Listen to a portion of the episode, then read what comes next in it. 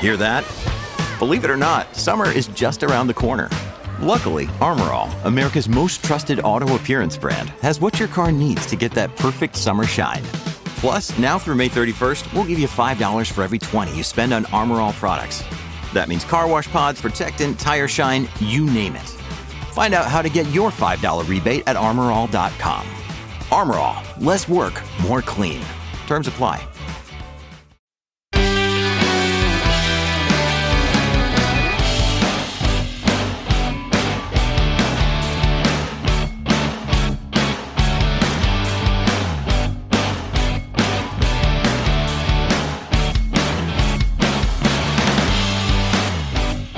Hello, and welcome back to a brand new episode of the DNF1 F1 podcast, the show where we talk all of the latest news, gossip, and events in the world of Formula One, and we relay that back to you for your listening or viewing pleasure, depending, of course, on which platform you choose to follow us on. And guys, we are getting closer to the F1 season. It still feels like an absolute eternity, and it feels like a lifetime ago where we said goodbye to the F1 2021 season. Of course, all the controversy that followed after the season end pretty much followed us for some time, but it seems that one has been put to bed for the time being. And of course, we'll reconvene that as it rears its head towards the start of next season, I would imagine. But until then, there has been some other news stories that have been going on in the background, which of course we shouldn't ignore because this podcast isn't just about Lewis Hamilton and Max Verstappen. Quite often, we are told that uh, you know, the podcast, we don't cover enough of the other teams. However, in this episode, we will be very much covering some of the other teams as well. And of course, an important piece of news that does feed into how the F1 season is going to take shape for 2022 and possibly beyond that as well. Joining me on this episode of the DNF1 F1 podcast, as usual, my co host Courtney Pine and our newest member, Lee Wallington, once again. So, guys, once again, we're back again talking about the latest news in the F1 world. But first things first, how are we doing? We okay? Yeah, can't complain. All is well. I'd just like to say that I am relieved that we're not going to discuss the Lewis Hamilton Michael Masi saga. Um, I think it'd be nice to take a breather from that. I think I think we, we can all say that it's been an interesting few weeks, particularly when you uh, do a podcast on Formula One. So yeah, it's going to be a relief to discuss other matters today. Yeah, couldn't agree more. Um, as fun as it always is to talk about those things, the big controversies and the big stories, it seems that we're going to have a few weeks to wait before we get any further information from the FIA. Of course, the latest on that report saying it was going to be published to the commission in February and then out to the general public in March. What is that going to mean for Lewis Hamilton's future? Mercedes and F1, we're just going to have to wait and see nearer at the time. Um, and how about you, Lee? How are you doing this evening? You okay? I am dandy. Thank you very much. Let's uh, I'm looking forward to getting stuck in the latest uh, news and gossip. Yeah, so obviously during the winter break, you don't really get too many news stories. It's usually around about the time where the teams will start to unveil their cars. And as anyone that follows us on social media and our Twitter and social media handles are in the description for those of you that don't already follow us for whatever reason, but that's absolutely fine. You'd have noticed that a few of the teams have already put out their schedules for when their cars are going to be unveiled. So we've already got uh, I believe it's McLaren. We've got Ferrari. We've got Mercedes. I think there was um, Aston Martin. I believe with the other one as well. And they're all pretty much around the same sort of time in February, pretty much within a week or so of each other. So that second week of February is going to get pretty interesting when we see all the new cars break cover. So certainly looking forward to looking at those and talking about those. And I think this year we're going to cover pretty much all of those in one big podcast. I think last time we uh, did several podcast episodes dedicated to each individual car. And whilst that was fun, obviously we had the opportunity to talk about some of their expectations for the 2021 season. I think a lot of you will agree that pretty much a podcast every single day is a lot for us to record, let alone for you guys to listen to. So I think what we'll do is we'll probably just do one, maybe two, depending on if we can do a few in one week and a few in the other, uh, and just wrap it all up nicely before preseason test. And I think that would be better for us and for you guys as well. But of course, we appreciate every single one of you that tuned in to our uh, preseason unveiling reports for the new teams and cars. And I'm certainly looking forward to seeing them break cover. But anyway, let's get into this episode. So, a few news stories have been doing the rounds, and probably the biggest one in particular is owing to the format in how next season is going to take shape. Now, of course, I'm talking about the sprint races. And for those of you who didn't follow F1 religiously last season or aren't aware of how the sprint races work, basically they were a short race format, one third distance that would occur on just a few Saturdays last season. So we had three race venues where we had a sprint race that was at Silverstone, um, we at the UK, we had Monza in Italy, and we also had Interlagos at Brazil as well. And the aim of these sprint races was to provide a condensed um, race format, which the you know the intention was to get the guys to jockey for position, to fight a bit more aggressively, to try and give themselves a better qualifying position, and for the race on Sunday. And of course, we should mention that there were a few points available to the top top three finishers. Mostly at the time, it was occupied by the usual suspects, but we did get the odd surprise here and there. Now, going into 2022, there's been a lot of uh, debate over whether or not the sprint races were a success and what facets of the sprint races worked and which facets didn't. And I think it's no secret that F1, particularly Ross Brawn, has been very, very supportive and very vocal of what he deemed to be a rather successful format. I'm not sure if a lot of people would share his sentiments on this one, but there's always been the intention from F1 to increase the number of sprint races for 2022. We had Stefano Domenicali, um, the new F1 president and CEO, mentioning quite recently that he wanted to increase the number of sprint races to six races. And uh, of course, they were looking at venues, and that he was claiming that pretty much almost every single venue wanted to host a sprint race. And you know, we don't have to be cynical about it. We know why, because of course, if you've got more racing, you can charge a little bit more money for the tickets for the weekend. And as a result, um, it, it, makes it a lot more lucrative to circuit owners and circuit organizers for these Grand Prix. Um, you know, we're not going to say that they can't try and make more money out of their product. You know, you've got to make the product more attractive. Of course, you're going to charge a little bit more for it. Anyway, let's fast forward to where we are with the news. Now, the news at the moment is we don't have confirmation that the sprint races are going to be on the F1 calendar this season. We've had the uh, 22 or so Grand Prix confirmed for next season. So we've got that provisional calendar. However, we need to find out if we're going to have sprint races. And at the moment, there appears to be a bit of a stalemate with the teams.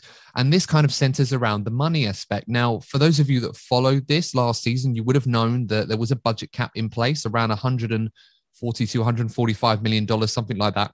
That's now being reduced to $140 million this season. Of course, the intention to bring it down a bit more until we're at a level that is acceptable for all of the teams to compete on equal footing as part of the new regulations being introduced this season as well. The problem is that a lot of the teams um, have had a lot of deliberation over to what they deem to be an acceptable additional allowance, which allows them to cater for the sprint races. Now, last season, we're hearing that it was around half a million dollars per team.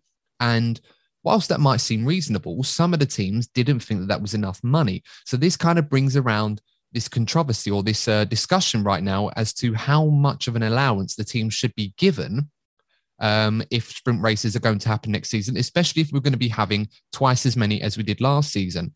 And right now we're in a bit of a stalemate. We have the uh, we have the McLaren boss Zak Brown, who's recently written a, a very good piece for the race um, that I was reading, and he's made quite a lot of interesting comments. And I'm going to bring both of my co-hosts into this discussion now because I have been monologuing for quite a bit. But based on what Zak Brown's comments are, guys, he's claiming that some of the teams, one team in particular, has requested as much as an additional $5 million to be added to the cost cap um, in order to facilitate these extra sprint races, which Zak Brown believes is absolutely ridiculous. And there's no rationale to prove why that would be necessary.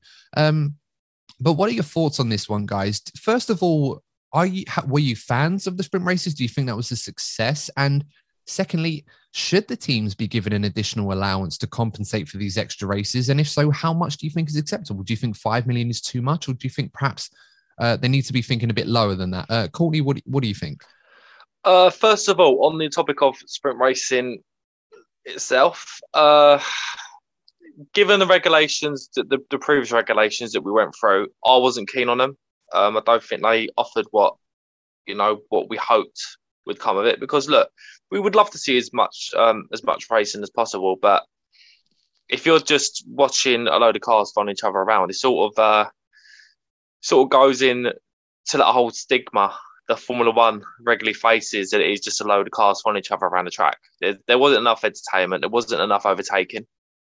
So, for me, I would like to have seen similar to last season, three races, have have sprint races, see if the new cars can follow each other beyond the dirty air, because that's the biggest question that's coming from this.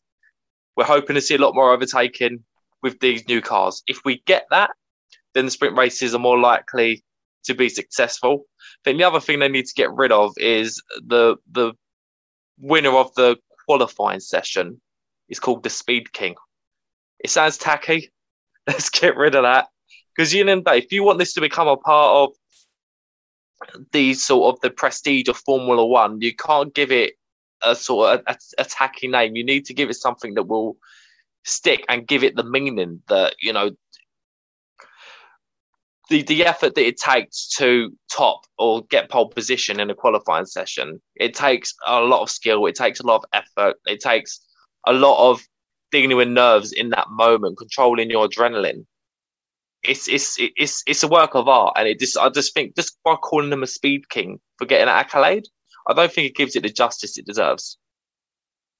Yeah, I, I was funny enough. Um, I, I hadn't even considered the Speed King award. I mean, and, and the weirdest part as well is that, as you said, Courtney, they they didn't want to call it a sprint originally. They wanted to just call it, uh, sorry, not a sprint a sprint race. They didn't want to call it a sprint race because they said, "Oh, well, it's not a sprint race." I'm like, "Well, what is it then?" They said, "Oh, it's a sprint. It's like sprint qualifying." Um, and I, I, I don't know. I, I never really got on board with it. Um, it it was fun, but as you said, a lot of the time it was a bit of a procession. It felt like uh, the drivers, you know, they were a bit aggressive at the start. They were fighting for a few positions, but I think after everyone kind of settled into their rhythm, everyone was kind of happy to just accept and hold on to what they had, minus a few exceptions. I, I think what F1 was hoping for was that some of the teams further down the field were going to try and be a bit more aggressive and go for broke and make overtakes to try and improve their position, which would help in the race. And then that would be helped by some of the bigger teams trying to protect their position and not actually going for it to hold on to it. But what we ended up seeing was the opposite, where everyone kind of just followed suit. I mean, there were notable exceptions. We had Brazil, obviously Lewis Hamilton flying all the way through the field, getting into the top five, and then obviously having to take that five place grid penalty, and then went on to win the race on Sunday. And I'm pretty sure Ross Brawn and Stefano Domenicali and the rest of them at F1 and Liberty Media will be saying, oh, well, the sprint races were a success because that's what happened. But that was more owing to Lewis being in a position that he shouldn't have been in from qualifying and having a car which was like a rocket ship on the day and in a weird way, it was like a preview to what we eventually saw on the Sunday, where he blitzed his way through the field and won that race. So that's not really the same thing. Um, you know, the intention was obviously to try and create more interesting racing. I think owing to the current crop of cars that we had, that was probably going to be a lot harder to do. Um, but as a concept, I get it, but I'm not sure if it would be something I would deem a success. But it's certainly something that you shouldn't abandon I think it's something that can be worked on. Um, Lee, what are your thoughts on this one? Were you uh, a fan of the sprint races? Did you think it was successful? Um, I'm still not a fan of the sprint races. Uh, I, I, wasn't when you had me on through last year, and I'm still not. Um, as you already touched on, Brazil, that was more of a fluke, um, just because of the penalty that Lewis had. I think one of the the best performing drivers from the sprint race or sprint qualifying was Fernando Alonso. That while the old Fox always managed to find positions, giving him an opportunity. But as you said, most drivers just held position, and it was just it was boring. And then the drivers took the risks on the Sunday because that's where the points were. Um, if anything, I, I, I know they're not going to disappear next year or this year, I should say. Um, I mean next season, but the they I, I need they need to be changed around like because it's not sprint race, so it's not a race; it's a sprint qualifying. So would you call it pole position? You don't get pole pole position from the front. It's, it's all the terminology is very confusing to um, get your head around and present. Um, even in this podcast, but you see on the the various media outlets, they don't know what to call the the actual um, pole position, not pole position speaking. Um, it's I think it's much better if they just did a sprint race. It's is what it is. You will more points for say the top five, top ten, but you do half points or even give them. It's a race. Give them points and not just the top three. Gives them give them more incentive to go out and race, um, and not oh you're going to go out and qualify, which only really incentivizes the top three, but even then, it doesn't really have any impact. Although the one thing we did see from the, the sprint qualifying was it made the drama more exciting for the Sunday, um, especially with the, how close it was between Lewis and Max. That um, Lewis or Max will get P1 on the Friday. Was positions would reverse on the Saturday, then positions would reverse again on the Sunday. That was really the only drama at the top of the field. Um, I think the only thing that we got from Brazil was reverse grids could be potentially exciting if you stood in the fastest car to the back. Hmm. You get them coming through the field. Oh, there you go. We've proven concept with Lewis Hamilton getting his penalty. Yeah, why don't we just uh, do that then? As a top five to the back of the grid. Well, I mean, um, it's funny, isn't it? Because you, you say the reverse grids, and this is something that every time it gets mentioned, I'm usually one of those people that will go, no, I don't want to see reverse grids. I don't want to see an artificial method to no, try and improve the races. But then you end up praising and celebrating a performance that comes from a scenario where you stick the gut, the best driver in the fastest car at the back of the grid and then flies all the way to the front to see how far you can get. I mean, in fairness to Lewis, if it wasn't for the four that finished in front of him that were in very good cars themselves and all very capable drivers, he probably would have won that if he'd have stuck the slowest drivers at the front. So uh, it's it's still not a concept that I would want to entertain because I'm not really a fan of it. But I, I totally understand that. I think for sprint races, if they are going to exist on the calendar going forward, and I'm pretty sure that F1 will do everything in its power to make sure that that's possible, um, it's going to have to be tweaked in a way that rewards more positions than just the top three. And I know people will say, oh, it's a concept that they introduced to, to try and give it some extra value, but not too much to impact the world championship. Well, you can argue to a degree it kind of did anyway, whether you like it or not. Um, but no more needs to be done to make it work if it's going to exist. I mean, um, you know, the race promoter Stefano Domenicali, he mentioned that all of almost all of the circuits have expressed an interest to have a sprint race. And it makes sense, you know, to earn that extra money. You want to put on a better show for the fans, give them more racing rather than just watching practice, and more people will want to go. And some, you know, some circuits, you don't get a full crowd until Sunday, even that much if you're lucky. So, of course, if they're going to introduce more racing that the fans can see, of course, they're going to be able to get more people in. So it makes sense.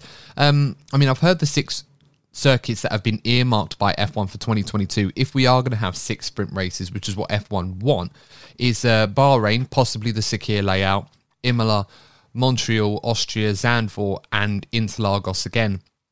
And um, I suppose you know, that those circuits on paper, some of them sound okay. Um, I mean, what are your guys' thoughts? Do you think that we'll get good sprint racing at those venues? I mean, there's a few in there that I think you could. I mean, the Sakhir circuit, possibly, yeah. Interlagos, yeah. absolutely, definitely. Um, maybe Montreal, but I don't know about the other three. I'm Not sure about that. Um, what do you reckon, Courtney? Uh, Imola and Zandvoort are the two that I worry about the most. And yeah, if you have a look at Zandvoort, they don't have to worry about people buying tickets to that circuit. Do they not see what happened there last season? I think they could have like just practice session, practice session, practice session, and they'd be turning up just to see Max. So I don't think they'd have to. It's strange that they target Zandvoort, and it's a circuit where drivers can't really overtake. Same with Imola, they have that one sec- section, sort of that sweeping turn on the start line, but a sweeping straight. Sorry, but other than that, it, but it all comes down. You, you know what? If if these if we find that these cars are easy to overtake, over, overtake each other, then yeah, I'm sure the sprint racing will work. But we're seeing historically that, that we've they've made so many changes to regulations in order to encourage overtaking. But these these guys, they're, they're so clever. They always find ways to tweak the car aerodynamically, and with these aerodynamic changes, that they create turbulent air. So you know, you see with the with the Mercedes, I think the Mercedes are the prime example where historically, even when they're at their best in like 2014 and 2016, they're a great when they're at the front, but they couldn't deal with being behind another car because they were designed to be at the front. So you see these kind of issues coming on because the designs of these cars. I hope I'm wrong, but I'm just a little bit dubious about how these regulations are going to change the amount of overtaking we see. Well, it, it, I suppose that's going to be the critical factor, isn't it? Um, I mean, we said a lot last season when we were recording podcasts that the biggest failing of F1 when they try to address the balance of power or address the hierarchy uh, and the level of racing that we see is that it comes more from the actual cars themselves than trying to jig around with the regulations or the weekend structure or the racing.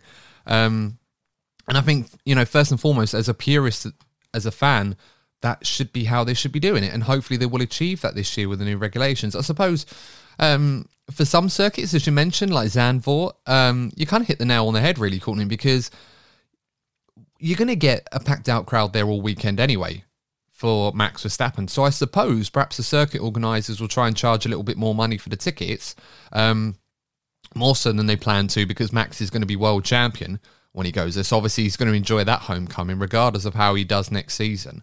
Um, it might just be an excuse to say, well, we're getting more racing there, so we're going to charge you a bit more money, and they'll come regardless because they love they love their driver. It's the same as you get at Silverstone. Um, it, it, with or without Lewis, you're still going to get a packed crowd at Silverstone for that reason. So. But of course, they're not, they're not planning to have one there this season, which, uh, you know, upon reflection, I think is probably not the, you know, it's probably a sensible choice. We didn't see an exciting sprint race at Silverstone. I think we had Alonso and Verstappen, and that was about it, really. Um, so I want to talk about the money element because obviously this is the main uh, blocking point. I don't think the teams are adverse to having sprint races, although perhaps some of them probably would rather not have them than have them. But you know, they're probably accepted that the sprint races are most likely to happen, but they obviously want more money, or at least a few of them do. I'm kind of getting vibes from what Zak Brown wrote in his article, hinting at a few of the bigger teams. I don't think it's difficult to try and work out what sort of teams he's talking about. However, I'm not going to name names in terms of it's definitely them or definitely them. But I'm kind of guessing that Zak is kind of hinting towards the likes of Mercedes, Red Bull, possibly Ferrari as well, maybe Aston Martin to a degree, who may want to spend more money this season um, to try and find methods to increase the budget cap to give them a bit more of an advantage because I think we should remember that whilst the uh, budget cap has been introduced since last season, it's obviously it's been reduced this year to 140 million dollars, and it's going to get even uh, tighter and tighter for these big teams to flex their financial muscles. What Zak is basically saying is that a lot of the smaller teams, and McLaren you can include in this as well, and Williams, despite their huge pedigree and reputation, they are privately owned teams and obviously they require sponsorship and funding in order to fund their works and, in, and they can't compete from a financial perspective in the same way the manufacturers do so they probably don't even reach that spending cap anyway um, so with all that in mind, Courtney, do, do, you think, uh, and Lee as well, I should mention, I keep forgetting you, Lee, sorry. Um, okay. I, am going to come to you actually, Lee, on this one. I should do because, uh, you know, there are other guests on this show too. Um, what, what are your thoughts on what Zak Brown is saying? I mean, do you think that it's the bigger teams that are trying to hold on to the purse strings quite literally in this, or do you feel that um, some of the smaller teams it is within their incentives to try and get this cost cap um, as low as possible without the need of giving any more additional allowances to allow the big teams to try and protect their advantage? Yeah, um, firstly, I think it is very much pointing towards the big teams. Um, if you look at Haas, who finished last in the Constructors' Championship last season, what benefit is to them having extra five million to spend on sprint races when they don't even have that five million to spend? It's um, pointless for them. Where you look at the bigger teams, and go, "Oh, an extra five million spent. Yeah, I'll use that. Thank you very much." Uh, may not go towards the sprint races, which is what I'm asking for, but I'll, I'll use it. Don't worry. Um, so it's just it definitely logically points towards the bigger teams, uh, probably the teams that you mentioned, um, be, be it one team or all of them. Um, but it's the, the the teams lower down the constructors championship would definitely be in their incentive to keep the uh, the budget cap lower and not to be raised because it keeps them within their reach and takes away resources from the bigger teams. But if I was pointing back to something Andrew Seidl um, said last year regarding the cost of the damage to certain cars and teams, where Red Bull was moaning that oh uh, Max Verstappen specifically cost them a lot due to crashes caused by Mercedes, and therefore Mercedes should pay for the damaged cars because we can't afford it in our budget. But Andrew Seidl said the whole point of being a um, team management is managing your budget effectively and the resource money in your resources to put aside for damage to the car. So, in the same point, as a team manager, you should put money aside for the sprint races to manage your budget effectively. tough you might want to spend it over there, but that's the whole point of managing budget is you allocate the money correctly so you know what you're going to have to use on the sprint races. Um, and, and, same with the damaged cars. So I think that point applies at Andrew's side also last year to this one as well. Yeah, it's an ongoing issue, and I, will be honest with you guys. I, I am not sure how I feel about this because I completely understand uh, the point that Red Bull were trying to make over you know, damage that they received. It wasn't their fault, you know, and that, but they're the ones that have to pay out, not just buying, you know, new parts or paying for this, that, and everything else, but also the penalties that had to come with the new engines that they had to put in their cars because they were damaged beyond repair. So you get hit with both barrels on that one. But at the same time, I do agree with what Andrew Seidl was saying in that, you know, you have to put away a contingency budget within your budget. And I imagine that they do. You know, I mean, I come at it from a professional perspective in what I do for a living. That you you do have to make contingency budgets for things that can go wrong, even things that are unknown risks, things that are beyond your control. But you kind of put money aside to make sure that if something like that does happen, you know, you've you've got it. Um, and you may end up in a scenario where you may not use it throughout the whole season because you're lucky enough in this case where that doesn't happen to you. But you know, you just don't know. Um, so I, I can understand on both sides. I think the problem is, is that you end up in a situation where you start saying, "Oh well, you know, if Mercedes have to pay every time Lewis or Valtteri or George, in this case, next season drives into the back of a Red Bull um, and starts telling them that they have to pay the bill for the damages, F1's going to get wrapped up in so much red tape with legal battles and everything else that the only form of racing that we're going to be able to do is literally when um, you get everyone on a Scalextric kit or something like that, or running around the circuit, something stupid, because it just won't be safe to go because of all the, uh, the litigation and everything else. So it, it's one of those you're going to ha- kind of deal with. So I, am probably leaning more towards the Andrew Seidl perspective that I think teams unfortunately just have to deal with it. I mean, yes, Max had a very high repair bill and a lot of it wasn't his fault, but then you also end up in the Ferrari camp like Charles Leclerc, who had a massive repair bill because he wouldn't stop crashing in practice. So I mean, he's a great driver, Leclerc, but Carl, he certainly racked up the, the, uh, the well, the bill uh, when it comes to the damages. So I'm not sure if he got. They're probably. I'm hoping Ferrari includes um, a clause into his contract or something where if he manages to keep the damage below a certain amount, he gets a bonus or something. I don't know, but certainly food for thought. Um, Courtney, did you want to weigh in on this one? Yeah, I, I, think it's a case of swings and roundabouts really over this whole sprint debate because you know one of the points we, we raised at the very beginning, you know, we were we're, we're fearful that teams aren't going to want their drivers to race properly in sprint races, which will affect obviously the whole spectacle.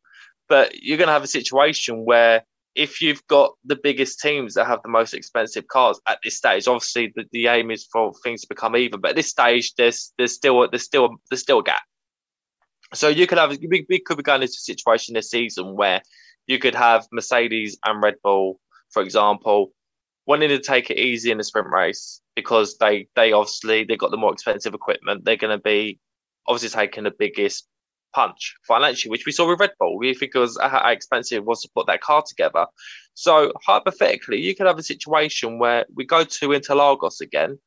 Say it's another close battle between Lewis and Max.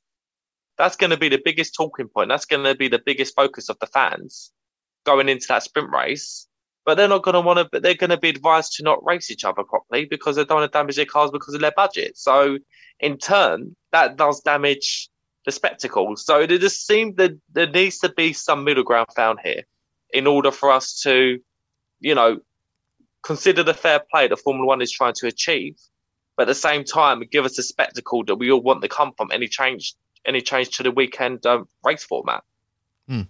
Yeah, absolutely right. And um, I wouldn't be surprised if a lot of that went on last season, where teams were saying, "Look, you know, you're kind of in a good position. I know you might want to go to try and improve your qualifying position, but it's not really worth it because, of course, you know the problem is is that if you wreck your car in the sprint race, you kind of screw yourself for the race on Sunday, um, because you you know it's just." That's just how it goes. You, there's only so much time that they can have to repair cars. And how many times did we see in qualifying last season, like we saw in Monaco, Charles Leclerc in qualifying, wrecking his car despite qualifying on pole position, and he couldn't start the race. Um, you know, and something similar can happen in the sprint race. You know, we we hadn't had a scenario where someone did something in a sprint race which caused them not to compete on the Sunday, but I'm pretty sure sooner rather than later it's going to happen.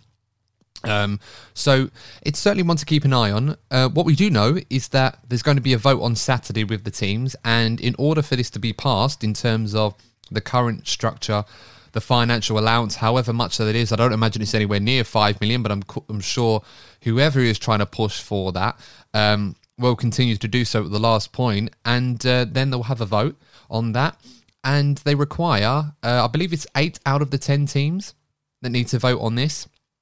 So, um, you know, if that goes ahead, then of course we'll see the announcement of the sprint races happening this season, where of course they're going to be happening, and uh, if there's any additional allowance to the budget cap to compensate the teams for that. I mean, I don't know if Ferrari's power of veto is applicable to this, but I would find it quite funny. Um, and I'm putting my neutral hat on, not as a Ferrari fan, but if Ferrari turned out to be that team that wanted the extra money, um, and they use their power of veto when every other team uh, votes in favour of the sprint races. Hypothetically, that would raise a few other issues over, you know, whether or not Ferrari should still hold on to that power because it always comes round every time the uh, Concorde agreement gets updated. Um, you know, and then they were allowed to keep it surprisingly last time, despite the said the fact that they said they would let it go. But you know that that would be quite interesting. Um, of course, if they wanted to you know, they couldn't reach a compromise. They wanted to push it back for 2023. Only five teams need to agree that, but I'm pretty sure F1 are going to try and do everything they can to get the sprint races onto the calendar.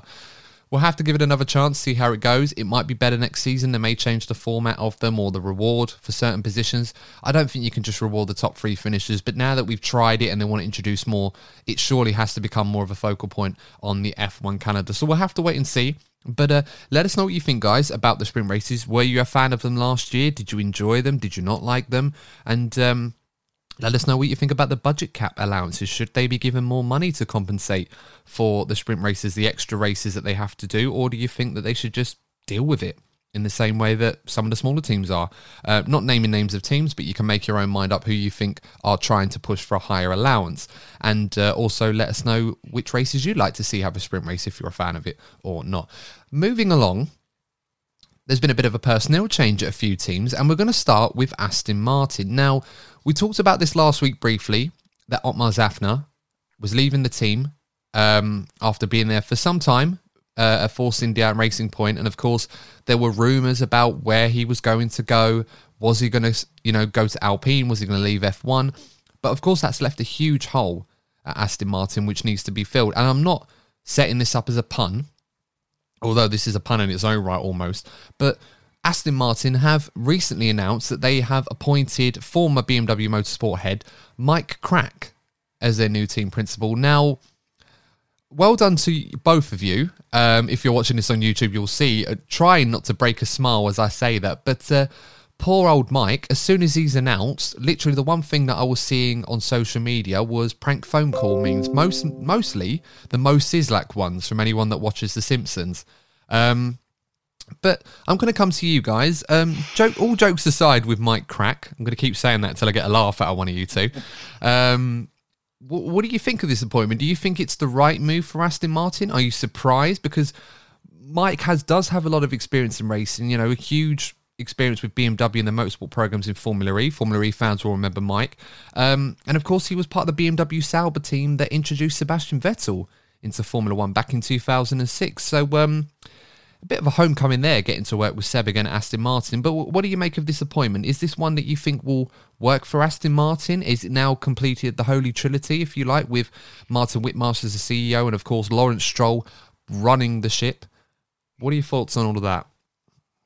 I think it represents where Aston Martin are as a team. Um, they have bold ambitions. They want to try something new in order to get to the top. So, you know what? They're in a position now where in my opinion, I think they've lost a very competent part of the management in Otmar Szafnauer. And they're in a position where, you know, where they finished last season, they, they didn't really finish where they wanted to. They wanted to be further up, of course. But I just think with this with this acquisition, if all goes well, they're going to be sort of like touted as like you know, at the very top. They're going to be touted like they know what they're doing they're trusted, and that that makes them more attractive as a team for other people they want to bring in. So they're, they're being bold. It's, it's a risky strategy, but this is the whole play from Aston Martin from the moment Lawrence Stroll took over. So for me, as I said, I think it represents where Aston Martin are as a team right now. And I suppose there's going to be a lot of pressure on Mike to hit the ground running. Um, but Lee, in your mind, do you feel now that they've got, you know, Lawrence Stroll has the team principal that he wants, he has the team CEO that he wants, sort of running the day to day operations of the team. Do you feel like he has all the ingredients now that he would like to sort of take the next step for this medium term project that Aston Martin are embarking on? Yeah, I think he's um, got the the main core sorted that he can then build a team around. Like you you you look at how McLaren have revitalized themselves around Zak Brown and then people in Andrew Seidl, and that's effectively what um, Lawrence has tried to do at Aston Martin of completely ch- change management. As I said last week, of Otmar, I think was removed because he wanted that new structure, that's experience from being from constructors because I know they're not a constructor, but they, Aston Martin is obviously still a, a car manufacturer outside of Formula One. So to being a constructor, a car name, we're not just a midfield team. We are a big powerhouse now. Look at these names. We've got these in. We've got experience from other motorsport categories, from other teams in Formula One. Where we can now take it to the big boys, uh, and that's very much, as Courtney said, that's Lawrence's whole um, mythology at the moment. So th- they can now build the rest of the team around these big names, and it's working well with Zak, what Zak's done at McLaren. So why can it not work at Aston Martin? Yeah, I absolutely agree, and I'm glad you brought up the Andrew Seidl and Zak Brown dimension. And we shouldn't forget, of course, James Key. You know, is a huge yeah, part sorry, of Mc- well, yeah. McLaren's resurgence um, there as well. That you know, and it's important. I, I think we often underestimate the significance of that triangular dynamic, and we see it a lot in Formula One in the past. I mean, you've got uh, just to run a few famous ones off there, you know, what we had at Ferrari, the famous Jean Todt, Ross Brawn, Michael Schumacher dynamic, although Michael was a driver, but he very much operated as a driver and as part of the entity. Of course, with Luca di Montezemolo at Ferrari, kind of run, running that show as well, if you like, because obviously the partnership with the Fiat management and they wanted to break that trinity up, but they held together and it ended up culminating in the second most dominant period in Formula One history, of course, you know, Mercedes being the top one. And you can refer to that one where you've got the Toto Wolff uh, sort of running the helm there. Of course, you have Lewis Hamilton and um, the James Allison partnership as well. Let's not forget him. Um, and, and you can tr- chuck in Andrew Shovlin as well into that mix. Um, and, and, you know, you've seen other teams as well. Red Bull have the same thing with Christian Horner, uh, Helmut Marko, and Adrian Newey uh, in that in that dynamic. So that seems to be the blueprint for a lot of successful teams in Formula One's history, and, and I could go back decades and decades, and it's but it's the same dynamic, the same blueprint, and you know McLaren have operated in that manner for some time. They've moved a lot of people on. You know, Eric Boullier didn't really wasn't successful there. You know, during McLaren's difficult period. Of course, Martin Whitmarsh was a part of that for some time as well, and it didn't really work. Um, so you know they've they've come a long way and now they are competing at a point where they may consider being a championship challenger next season or perhaps a bit beyond that. And Aston Martin are one of the teams that are trying to look to try and repeat this. And whilst you can argue that Otmar Szafnauer was probably a huge piece of that and possibly could have been for Aston Martin, I think we saw the writing on the wall for some time when the Alpine links were coming up. Um, and he was constantly rebuffing them. He was saying he didn't, you know, he wasn't interested in leaving Aston Martin. And then, of course, the rumours about Martin Whitmarsh coming into the team.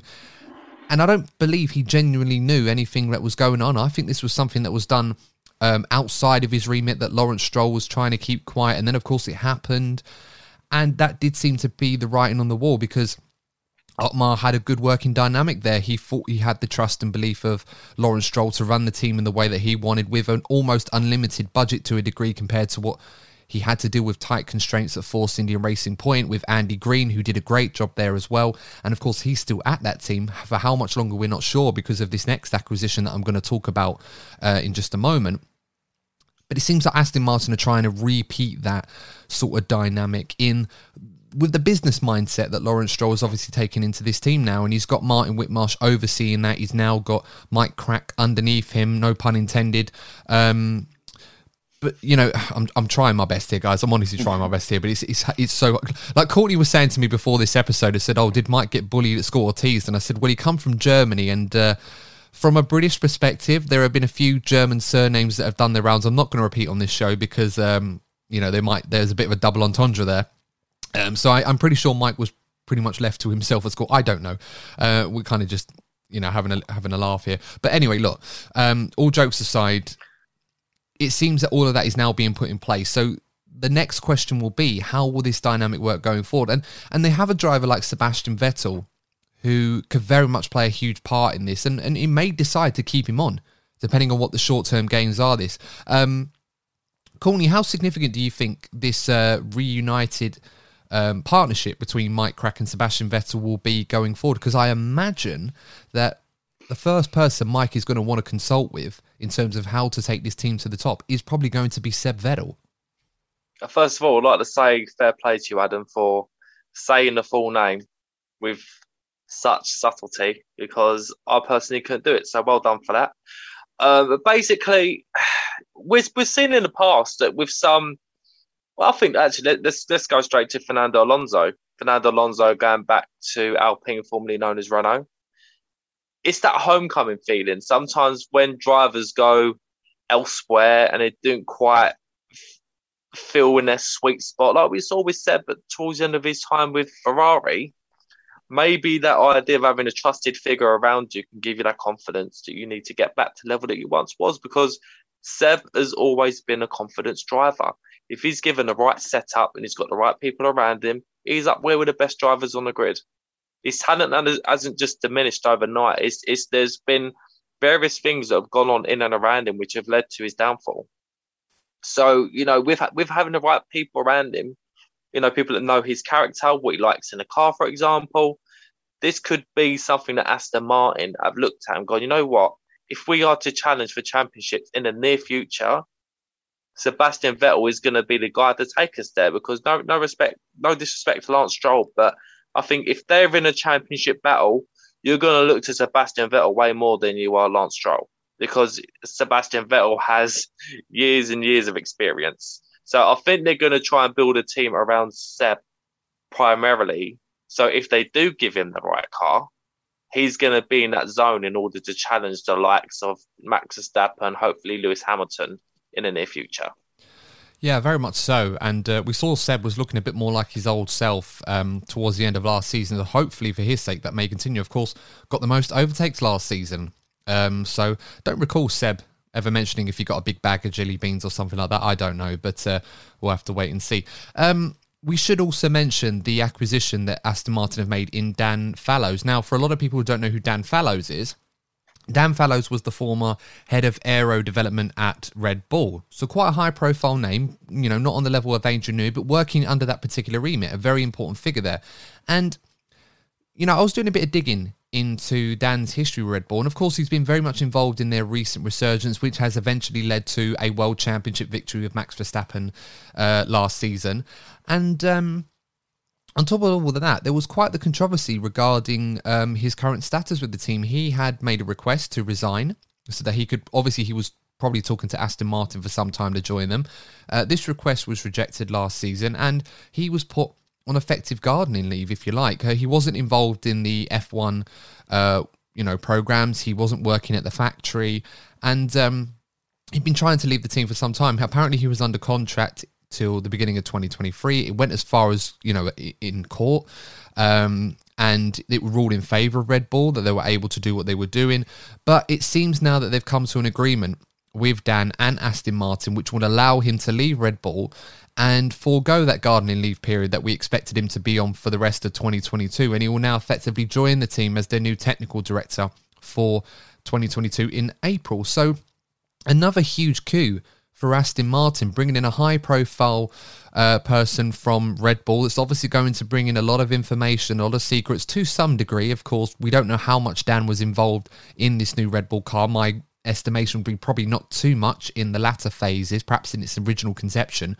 Um, but it is quite an acquisition and it will help Aston Martin going forward. Perhaps not necessarily in the short term, but going forward, as we've we've heard a lot of people talking about the development of these cars that they could prove to be quite rapid throughout the season, and perhaps 2023 will get a better estimation of who or where the pecking order really is going to be. Um, so, guys, I imagine we're probably not religiously invested in Dan's career too much at this point. We probably will be going forward, but um, again, coming back to another big acquisition from Aston Martin, how critical do you think this particular acquisition could be as their new technical director from someone, um, you know, poaching them from someone as illustrious as Red Bull have been? Lee, want to have a go on this one, mate? Yeah, okay. Um, I don't always uh, Russian. Um, no, I think it's for Aston Martin again. It's part of that triumphate sort of thing. Where obviously this is the fourth one if you take if you include Lawrence Stroll. Um, but every team, not every team, because obviously I don't think Mercedes are very keen, but the would love to have Adrian Newey as a um, designer of their car. But because Adrian Newey is so firmly part of the Red Bull family, he doesn't want to leave that. Um, the best thing is to go and poach someone from underneath him who's worked with Adrian Newey, maybe get a bit of that Adrian Newey magic, that little spark, um, and that, and having someone obviously the experience that he brings along and that Adrian Newey magic, which they obviously hope he brings along in the secrets of Red Bull, obviously a bonus. It will, could prove very uh, helpful, maybe uh, not this year, but into 23, and maybe even some upgrades later in the season. Potentially, obviously, if how obviously design matches, they need to get bedded in and get up to speed. It could be something that fits. Obviously, it does fit Lawrence's master plan, but it can enable them to catch up a bit, even if, if they're behind. Obviously, they could have already a stunning car, and they don't really need Dan Fallows because it's like, oh yeah, we're good, we're already the fastest car. We, we we don't know until they start going out in testing. Yeah, certainly a lot to be said. I mean, it will be quite interesting to see how that works. But again, I'm kind of getting similar vibes to when McLaren eventually got James Key, and it did take a while before James could get up to speed. Even you know, probably to a degree, we're not going to see his full efforts on display until this new car comes out for McLaren in a couple of weeks' time. So, um, it certainly has a huge impact. How much of that we'll see, we'll just have to wait and see. I mean, I'll always think back to um, when Ferrari had to let James Allison go. Obviously, for personal reasons, he obviously wanted to come back to the UK, and it ended up being to Mercedes' benefit. And of course, Mercedes took on quite a few people from Ferrari at that time, and it's obviously proved to be a wonderstroke for them. And it's the same thing that Red Bull have been trying to do with their powertrains, getting more Mercedes HPP personnel over to them it, it's all swings and roundabouts, but this is kind of the merry-go-round of Formula One where teams like that can really benefit not just from the expertise and the skills of the people they're acquiring, but from the previous knowledge that they would have picked up from working in other areas. It is so invaluable. It really, really is. Um, for anyone that underestimates it, just go and ask McLaren in 2008. Um, although they didn't exactly acquire that knowledge in the right methods. But anyway, that all aside, um, let's talk about. Um, actually, no, I should say 2007. Excuse me. Um, get my fact, get my dates right. Anyway, look, let's move on from Aston Martin to Alpine before we wrap this episode up. And Alpine, another team that have gone for a bit of a management structure. The uh, Laurent Rossi, the CEO, is obviously having a bit of a reshuffle at the team as well. Um, and of course, we knew for a while that Alpine were going to go for a bit of a restructure. They hired Mike Budkowski, who a lot of you MotoGP fans that tune into this podcast will remember that name from his success in that sport. And of course, I believe he's going back to it. He wasn't officially a team principal. It was more of an advisory role, a de facto role, if you like. So, in a way, Alpine were kind of operating without a captain of the ship, so to speak. But they had other characters. They had Alain Prost, who worked in a very much an advisory consultancy role. Um, which is a little bit more official in 2019 after he rejoined the Alpine program um, following on from Renault when the Renault group came back to F1 in 2015. Obviously, he took on the role at Alpine since 2019, which made its way back into Formula One last season. And obviously, there's um, been a bit of a restructure with Marcin Budkowski, who's obviously moved on. Um, and now it looks like Alain Prost is going as well. And it seems, guys, that Alain Prost, former F1 world champion, we should mention, is not very happy about this. Now, according to Alpine, their line is is that Alain Prost, um, we decided they decided not to stay with Alain to renew his annual contract with the team. Um, but Alain, according to his Instagram, claims that that's not the case and that he actually rejected a contract to stay on um, after Abu Dhabi last season. And you know, he he had quite a few mixed words to say about uh, Laurent Rossi in particular with uh, L'Equipe, the French newspaper, uh, this week. He was saying that um, that most of the disagreements with where Alpine were going were with Laurent in particular, who he described as wanting all of the light or the, I'm guessing the limelight in this case, um, and that Laurent told him that he no longer needed advice from Alain, and that there's gonna there's a real desire now to put a lot of people on the sidelines. I'm guessing a lot of people that work in at Enstone at the moment already. So, with all that in mind, we've now come to the point where it's very widely reported and rumored that Otmar Szafnauer, the former Aston Martin team principal, is now going to be coming over to Alpine as their new team principal, and will probably have that as well as a very much a more invested role in the team, perhaps to the likes of someone like a Mattia Binotto or a Toto Wolff or a Christian Horner kind of role, if you like. Um, so, what are your thoughts on this one, guys? Because a lot of interesting comments from Alain Prost there. I mean, it's no secret that Alpine have pretty much been operating under the Laurent Rossi Alain Prost partnership um, especially with Marcin Budkowski obviously you know, being a de facto team principal. But what are your thoughts on this going forward? Do you think that this is the right way forward for Alpine and this is helpful, if you like, in order to execute El Plan next season and beyond? It's interesting. I think that's the best way of putting it. I've given the situation, I think that it's well known that any team is successful based on the actions of the top. It always works from the top downwards. So if you've got this drama at the top, it always seeps its way down to the general workforce. So, and going into a time which is so vital for Alpine, this is a massive opportunity for not only Alpine and other teams to catch up with the big boys. They have to get it right if they don't get it right this year, they're going to find it difficult going forward. And I just think it's even more vital that they bring in somebody like Otmar Szafnauer, who we've seen is able to steady a ship. But even if he does go in, he's going into a potentially volatile environment. So it's going to be tough for him to make an instant impact, I feel. So Alpine need to sort out whatever it is going on behind the scenes very soon because they could find themselves, it might sound a little bit extreme, but they might find that all this sort of tittle tattle going on at the top could affect the team's performance at a vital time. Yeah, I mean, despite a slow start last season, they were able to maintain that fifth place in the Constructors' Championship that they got the season before with Renault. So, in a way, you can argue that their season wasn't, you know, disappointing. It was successful to a degree. I think they would probably argue that whilst at some circuits they could compete with the likes of McLaren and Ferrari, but they were certainly a league above them um, throughout the course of the season. I don't think there's no shame for them to admit that. But at the same time, when we're talking about um, consistency and we're talking about preserving a project and having that trust and keeping it going, um, you could argue in favour of what Laurent Rossi is trying to do. And this is not a dig at Alain Prost. Um, you know, no one can discredit what he achieved in his career as a driver, but you can go back as far. I mean, when I was seeing this story, I was very much getting vibes from the 90s um, when he was running the Prost team. Um, and ultimately, that didn't prove to be successful as well when he was running it there. And I think I remember Pedro Diniz, the former driver, um, who had a lot of financial backing, almost as much as he was considering even buying the team um, let alone buying his own seat. But he didn't want to do it because he took one look at what Alain Prost was doing then. He just didn't have any faith in it being a, a productive commodity. Now, again, that's not to paint a picture to what's going on right now, but when I'm hearing all of these noises that Alain Prost is making and talking to the French press and saying, you know, it's all Laurent Rossi's uh, project. You know, he wants things to go the way that he wants. He won't listen to anyone else. He won't listen to me. He won't listen to anyone else.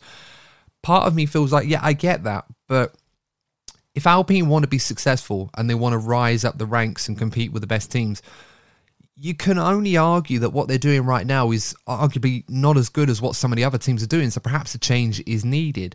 Um, hence why they're looking at someone like Otmar Szafnauer, who I'd imagine was very much sought after by a lot of teams in the paddock for over his career span. So, I mean, Lee, what do you think? Do you think that perhaps it's the right time for Alain Prost to move on to Alpine and let Alpine just you know, be trusted to get on with it? Or do you feel that perhaps it was a bit of a mistake to remove what he considers to be an integral part of the team? Well, the I would said obviously sooner the better because obviously it's better to do it now in January than in February before testing or in March before the first race of the season. But at the same time, it could have been better to do it in December after the season. Um, so it's it, it is a quite an impact, as Courtney was saying, um, that it's a big change before a big regulation change. So maybe it's best to have had some consistency for at least the first year. Uh, Alain Prost could have been a Niki Lauda to Mercedes um, to Alpine, but obviously Prost has already had the experience of running his own team. Um, I'm obviously not trying to start any rumours here, but you do wonder if Prost is part of El Plan of uh, Fernando Alonso. Maybe he's the new professor in town that, um, that has his own reading of the plan and maybe has a, a certain member's ear uh, in who he wants. Maybe there's a clash. They don't know. I'm not trying to gossip, but you know we know how Fernando goes into a team. And this is my team. You listen to me. I know what I'm talking about. You don't. You you and there could have been a, a bit of a culture clash between Alain and Fernando. As I said, that that's not me starting a room. I'm just hypothesizing here. So it's a big change for the team, but Otmar, as you both said, has a lot of skills and experience another vital commodity, just raises the question of how long will he get into that, as Courtney said, volatile position and calm it. Um, I obviously he will get there, but yeah, if he gets there too late or not is a different matter. Well, I think the important thing to remember is that it seemed for a while that as soon as Marcin Budkowski was as I said, not officially appointed as the team principal. He was kind of there on a de facto basis. It did feel like it was a temporary thing and that he was only there until Alpine were able to acquire who they wanted. And it seems like Otmar had been on their radar for some time. Perhaps it was one of those that just become available when the cracks started to appear in his future at Aston Martin and that they thought, hold on, there's a good opportunity to bring someone of a high caliber in. Um, and they've acted rather swiftly before someone else has decided to come in and bring an Otmar for whatever reason. Not necessarily in Formula One, but you know, there's always going to be avenues and ventures outside of F1 uh, from a motorsport perspective that would be appealing to someone like Otmar Szafnauer. Um, Alpine have obviously acted very quickly to get him in, and well, and uh, and again, look, we're, we're talking about this as if he's been signed. He hasn't. We should stress that. Sure. But it does seem very likely that that's going to happen and be announced very, very soon. I think Alain Prost said in the interview that he pretty much basically said that he was joining. So we'll wait and see for the official confirmation, but let's entertain the possibility that he is joining them. Um, it does go back again to El Plan. We joke about it, but this is a huge season for Alpine. You know, Fernando Alonso in particular and Esteban Ocon to a degree have invested a lot in this project sort of taking off this season. Now, Ocon's future is confirmed for another season after this one, at least. But for Fernando Alonso, at his age, you know, he still feels he's driving at minimum to 95% of his capacity, feels he's still capable of challenging for race wins and world championships by extension. So, you know, whilst the new personnel coming in won't necessarily have an immediate impact on the current car that's being built, there's a lot of pressure now on the likes of Laurent Rossi, uh, likes of Otmar Szafnauer, and to a degree on the drivers as well to try and make this all come together. Because if there's already if there are any cracks forming, and perhaps if they did come from Alain Prost and they had to act to get rid of him, to try and at least get that concise and clear plan everyone's kind of following, if they're not doing that, then it's going to prove, it's going to show very, very quickly.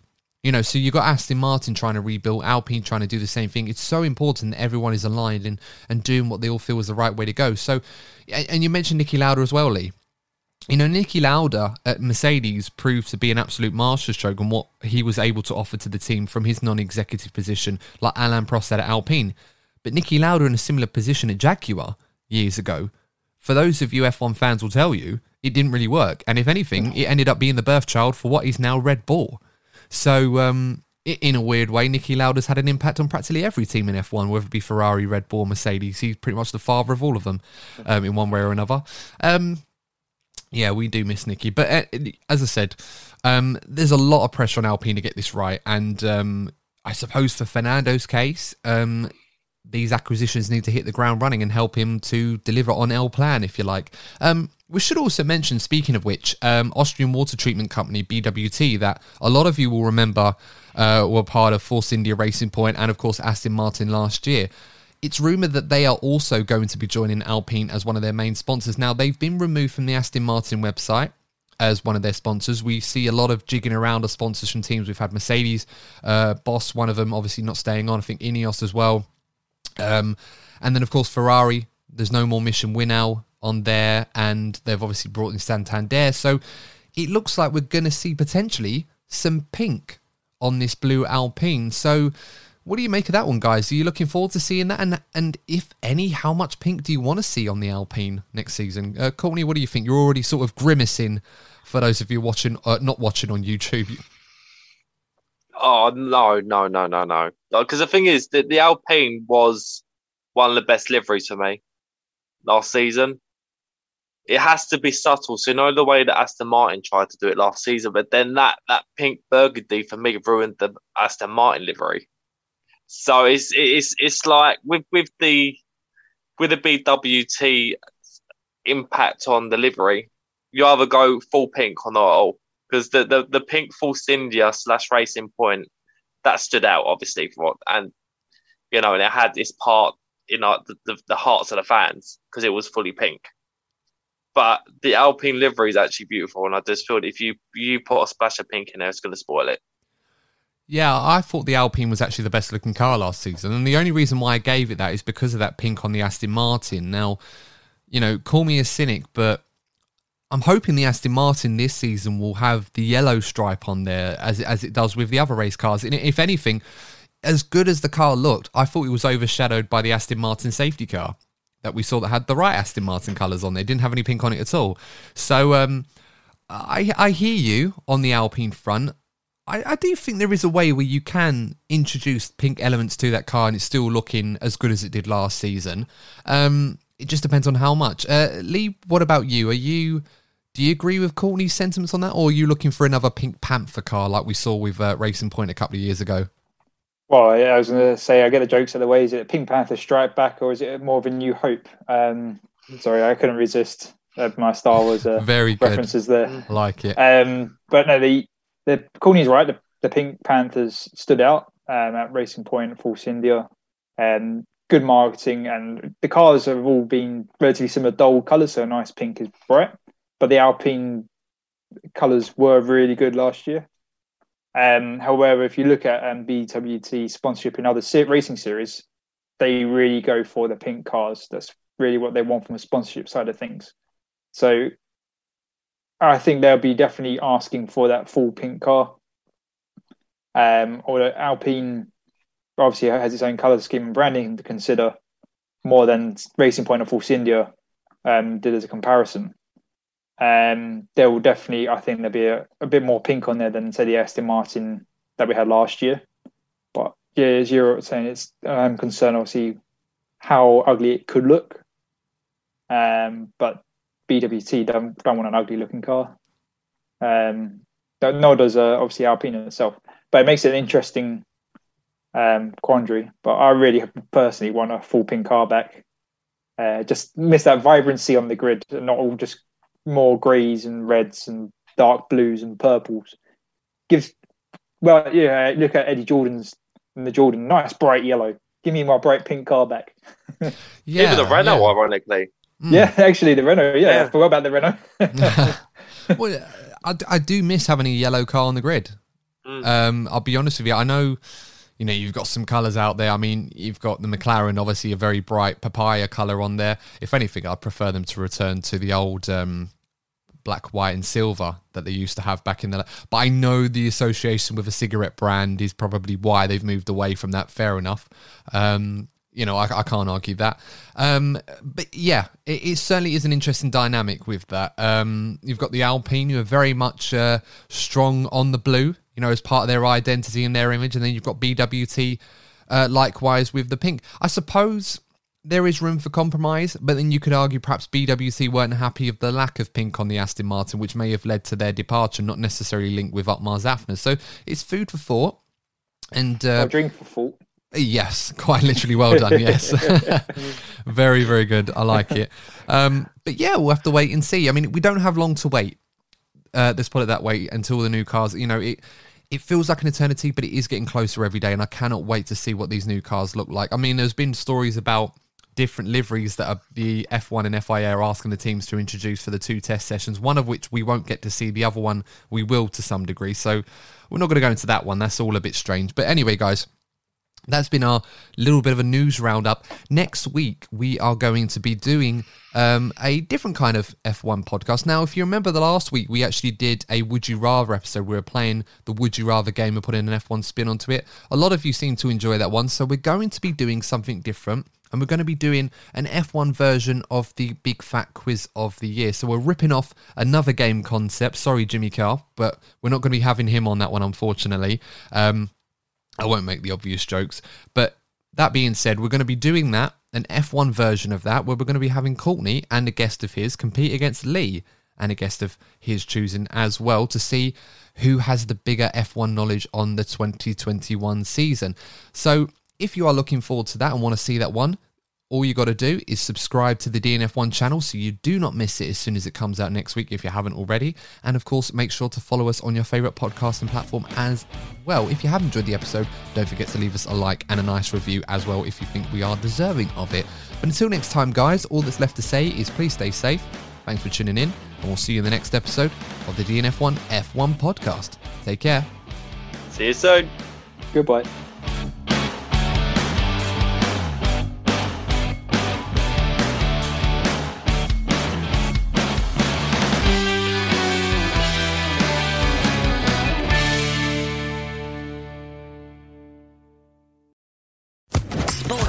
Podcast Network.